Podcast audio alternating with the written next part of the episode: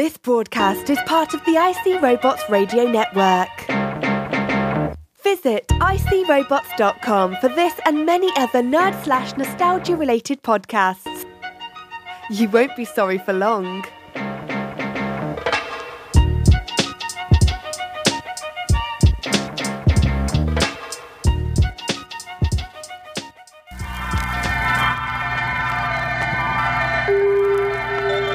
Adrift in the great void of space, the personnel on Moonbase Alpha have experienced so much that is strange and inexplicable. They have become accustomed to expecting the unexpected. Paul, did you hear that? Hear what? I I don't hear anything unusual. Welcome to the audio handbook of the Marvel Universe, a character by character look at the coolest heroes and villains that Marvel Comics has to offer.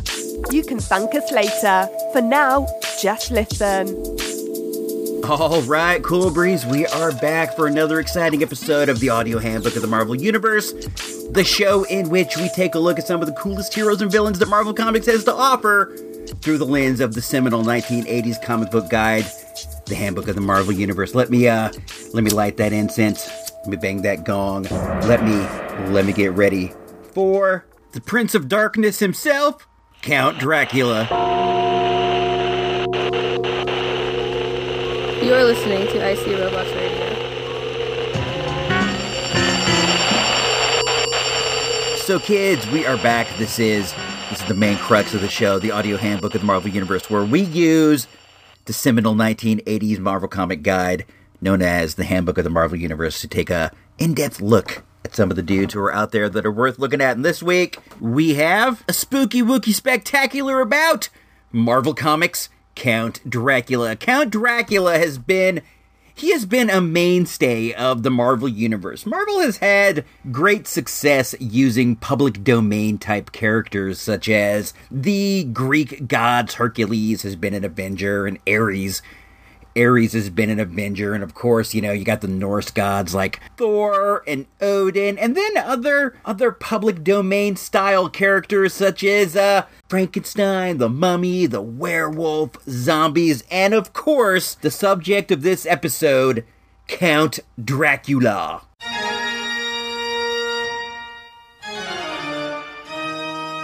Dracula is, of course, the famous Count Dracula Vlad Tepes himself, and he appears in the guide. I only have the really big guide. I don't have I don't have the issue with Dracula himself, but he appears between Dormammu, who was he was the villain in the Doctor Strange movie. He's like he's like the giant face. And then on the other side, you have a page about alien races. That includes the dire wraiths and the druffs. The druffs are weird looking. They are they are small and all uh all fuzzy with a with a weird face. What a name. The druff. Let's see. The druff are they were actually taken over and conquered by the Skrulls. So sucks to be a druff. Huh. Mm. It says right here that the Druffs are timid creatures with no more than a childlike intelligence and are easily tyrannized by the Skrulls. So, those Skrulls are creeps. We knew that all along. You can't you can't trust a Skrull. The problem is you don't know who the Skrulls are, so kind of I don't know, man, creates paranoia. You can't can't trust anybody. That's what happened in that whole uh, secret invasion gimmick. Let's get into some of the pertinence for the mysterious Lord of the Vampires. Dracula's real name is.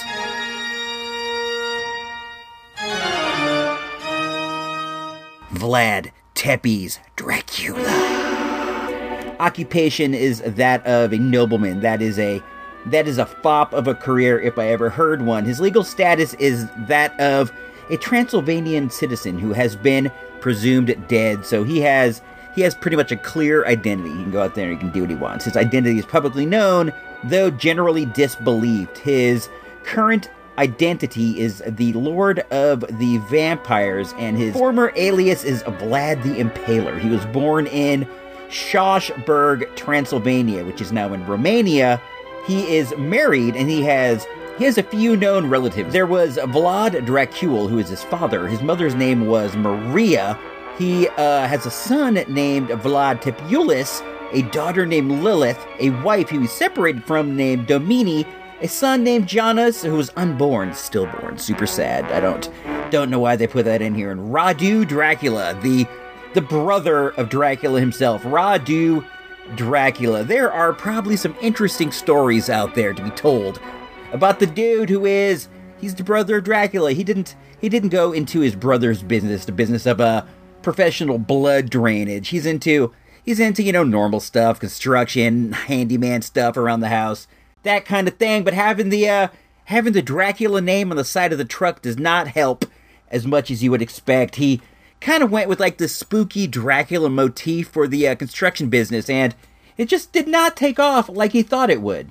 I see him like in a black and maybe orange truck van, rather, with some kind of a logo on the side, like a spooky Dracula logo, like Rudy in smaller letters, but like Dracula and like spooky, maybe like dripping blood red letters, and then a logo that's like like some kind of vampire teeth. He he thinks he's playing off the family name, and he is, and this is probably the best thing he could do, but people aren't too keen on hiring him because they just they don't know if he's also like a vampire. They're not really sure, and if you're not sure if somebody's a vampire or not, it may it may not be worth the risk to uh let them in your house because you know how it is. Once you invite a vampire in, they can always come in. But if you don't ever invite them in, they gotta stay out. Let's let's get back to good old uh, Count Count Dracula. Dracula is not affiliated with any groups. He operates out of Transylvania.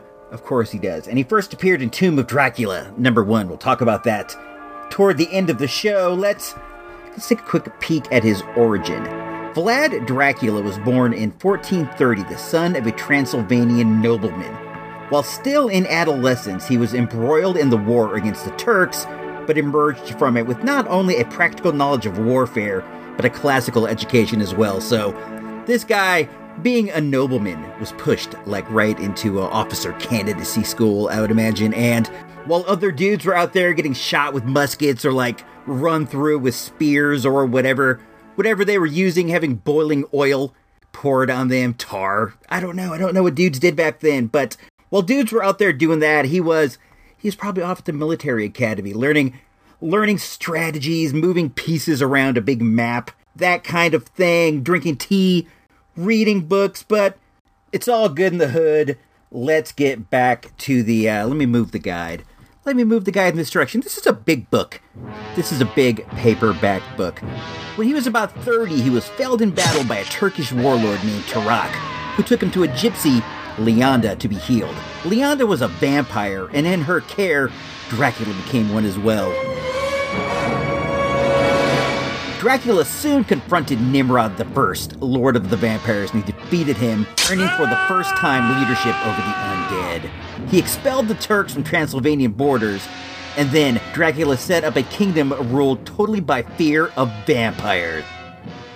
This is this is when the story starts to get interesting, and I feel like they may be uh, glossing over bunch of different things here. So he becomes a military leader, and then in battle he gets he gets attacked by one of his own dudes who mistakes him for a Turk. They they hate these Turks, and what he does is he takes him to a uh, a nurse or a doctor, a healer, a shaman in the uh, in the Transylvanian village. But it turns out this lady this lady's a vampire, and the only way she can heal our boy, the nobleman fop warrior, uh, Dracula, she bites him, turns him into one. It's it's a bit it's a bit different, but but it works. If it if it came down to it, and this is me, this is real talk. If it came down to it, and they're like, "I see robots, you know, this is it. You're gonna die unless unless we turn you into a vampire." I'm I'm gonna become a vampire, dude. I don't. I'm not ready.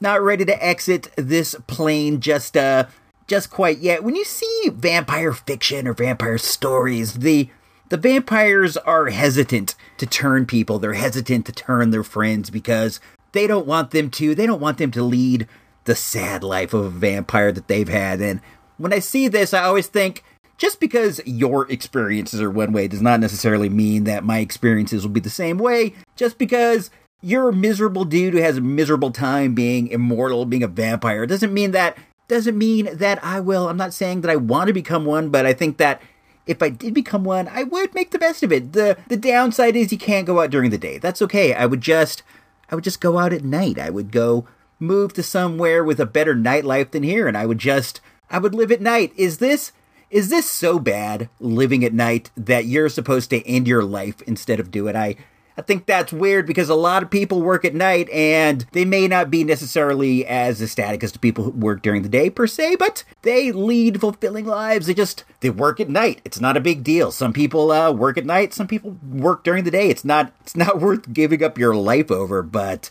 then he becomes a vampire, and this guy he he has a thirst for power. He has a thirst for blood and a thirst for power. So he goes after this dingleberry named Nimrod. The leader of all the vampires is named Nimrod, and he he takes this fool out and he becomes the leader of the vampires. And the first thing he does is he throws all the Turks out of the country. He just straight up performs some kind of racism, some kind of ism. And I would not be surprised if wouldn't be surprised if there was some genocide involved in here. This guy's not not the best dude we've ever met. So he's just he's evil from the start. He gets to power. First thing he does, kills some other guy, becomes a beast. Second thing he does, throws a bunch of innocent people out. The next thing he does after that, he makes everybody in his country bow down and fear his vampire power. Not a cool guy, if you ask me. Not not one of history's great men.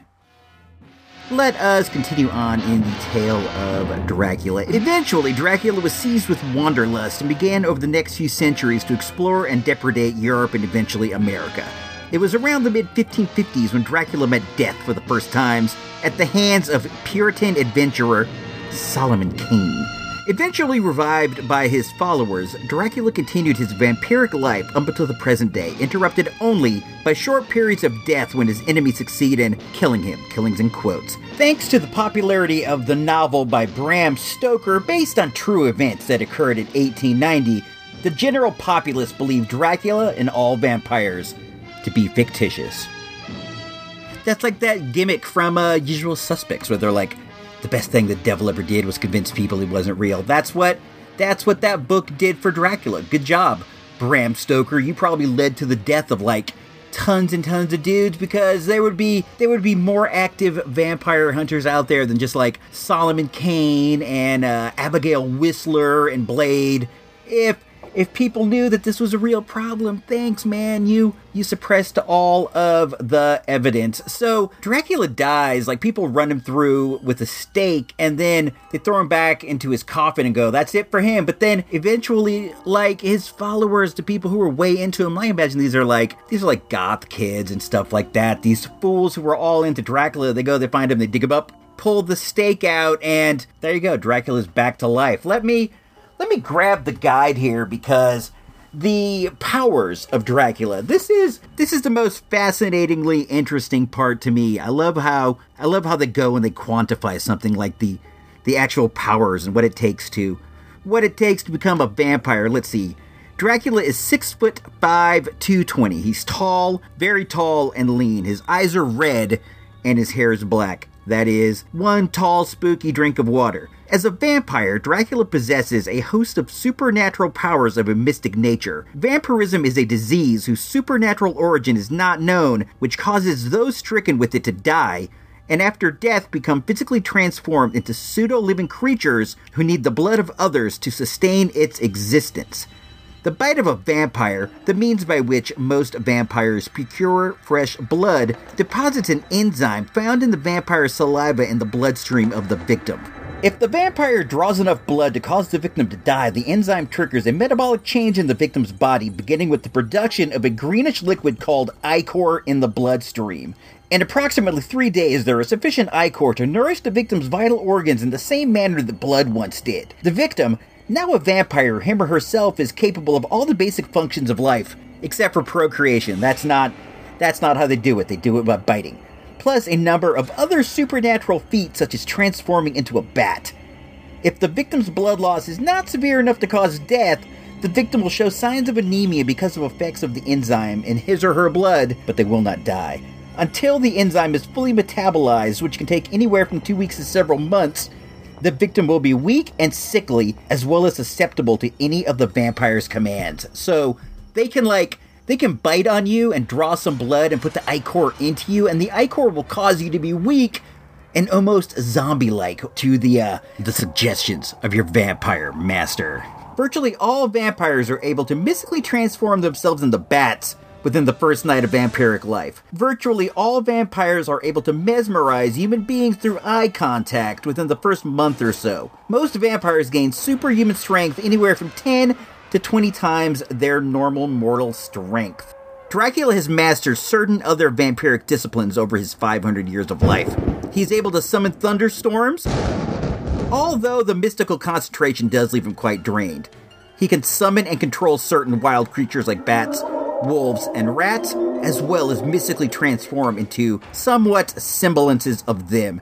He is able to transform himself at will into mist, which makes him invulnerable to all projectiles, and Dracula also possesses sufficient powers of mesmerism that he can make any lesser mind his slave. He only needs to catch their gaze for three seconds. Let's quickly dip into some of the weaknesses of Dracula and some of the ways we can murk him if uh, if we have to. Vampires have several limitations upon their supernatural powers and existence. The first is their all consuming craving for blood. Unless a vampire drinks approximately one quart of fresh blood every night, it will weaken and perish. Some vampires of greater power, like Dracula, are able to resist their bloodlust for greater periods of time, sometimes up to a week.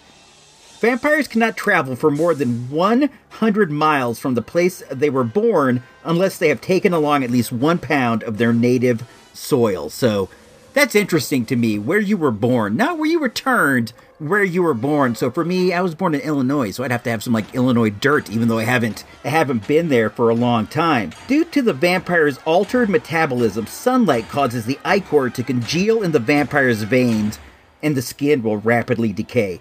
Direct exposure causes a vampire to completely dehydrate and turn to powder. Vampires have a mystical aversion to garlic. The wearing of at least one clove around one's neck is sufficient to ward off a vampire. Vampires also have an aversion to any religious artifacts such as a cross, a star, holy water, etc wielded or placed by anyone who believes in the spirit that the object signifies. So you have to believe. You can't just you can't just stick a cross in Vampire's face. You got to be like, I believe in the power, and stick it in there, and then he will he'll begin to burn. You can even like burn his skin. Although vampires are able to change shape to escape injury, there are a number of things they are vulnerable to. Because they are no longer alive, the process of cellular regeneration no longer occurs, hence, penetration wounds will not heal, nor will severed limbs grow back. So, if you uh if you get the chance, chop off a vampire's arm. Chop off his head. They can't they can't do much about that. Let's take a quick Dracula commercial break and we shall be back in I don't know 45 seconds. Quiet, I'm calculating. Isn't it dark in there? Not for my new Anylite solar calculator from Texas Instruments. You have a Texas instrument? Texas! Texas Instruments Anylite calculator. Unlike other solar calculators, it works in almost. Any light? Good, Renfield. The new line of Anylite solar calculators from Texas Instruments. Imagine the Prince of Darkness with a solar calculator. Yoki doke, and we are back. We're back for the final segment here. We've we've learned a lot about Dracula. We've learned what he can do, what he can't do, where he came from, how much he hates Turks. We've learned he has a brother named Rudy. Let's let's hop onto eBay and we are going to see what what the first appearance of Dracula in the Marvel Universe, a comic known as Tomb of Dracula number 1. This came out this came out in April of 1972. Let's let's go to some of the solds. That gives you an idea of what of what people are actually willing to pay. Here is here is one that sold, but it also includes number 2 and 3 as well. You get 1 2 and 3 of Tomb of Dracula. That went for $61 with with free shipping. It was an auction. There were 71 bids. That is that is for all three. I cannot. Oh, here's one. Somebody bought a very nice copy of Tomb of Dracula number one, which has a cover by Neal Adams, the great Neal Adams. 65 bucks. This isn't like a hot selling comic because I'm strolling through here and I'm just not. I'm not seeing a ton of solds. The one that you want is Tomb of Dracula number 10, which is the first appearance of Blade. I love I love Blade. The The Blade series is one of my favorite things Marvel movies has ever done. I realize they're not like Marvel Studios, but when I say that, I mean like of all the all the Marvel movies, like X Men, Avengers, just the the entire thing. The Blade series is one of my favorite. I think Blade Two is just a terrific movie, but the the appearance of Blade first is numero number ten. I said that I said that all out of order, and somebody somebody sold one here for 200 bucks. Right now, if you wanted to, you could you could hop on and here's a buy it now for 59.99 if you wanted to get it. Here's an auction that's just uh just started a low low opening bid of 4.99. I know that there has been a Marvel Legend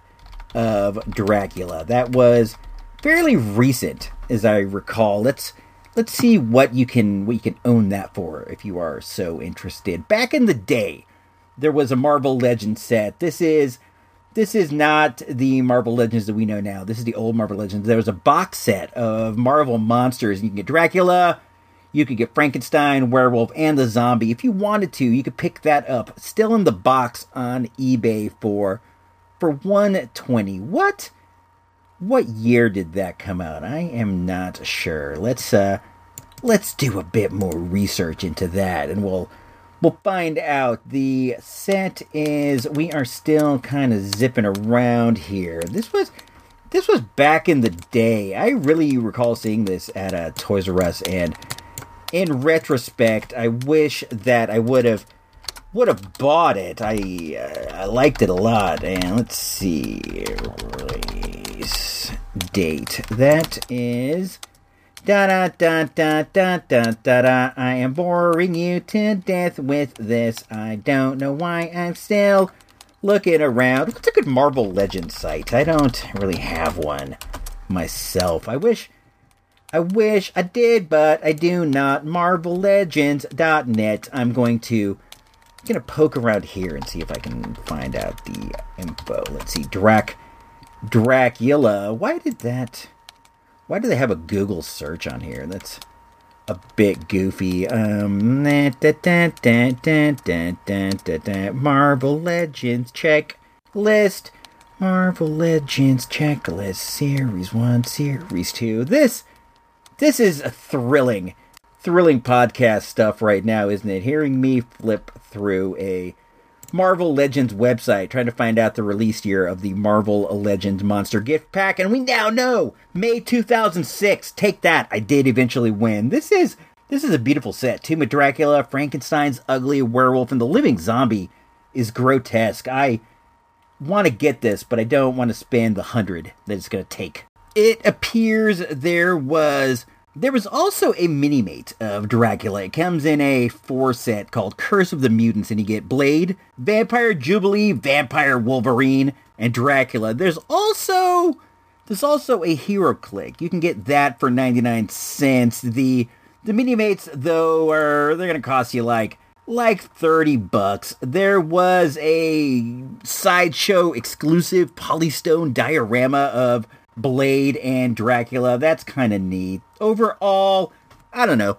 Dracula is not necessarily like a property that Marvel's focusing on. They use him. They have some, uh, you know, they've had some success with these public domain type characters, and they continue to, uh, you know, do so today. So I guess that's about it. I mean, we've learned about Dracula. We've learned about comic Dracula. We've learned about a few toys based upon based upon Marvel Dracula. So far, this has been the spookiest episode of the audio handbook of the Marvel Universe to date, and that's something I take great pride in. So, for me, for Dracula, for Blade, for Solomon Kane, for Abigail Whistler, for everyone out there who loves and hates Dracula, I'm signing off. This is the audio handbook of the Marvel Universe. Gonna power down. Until next time, make my Marvel.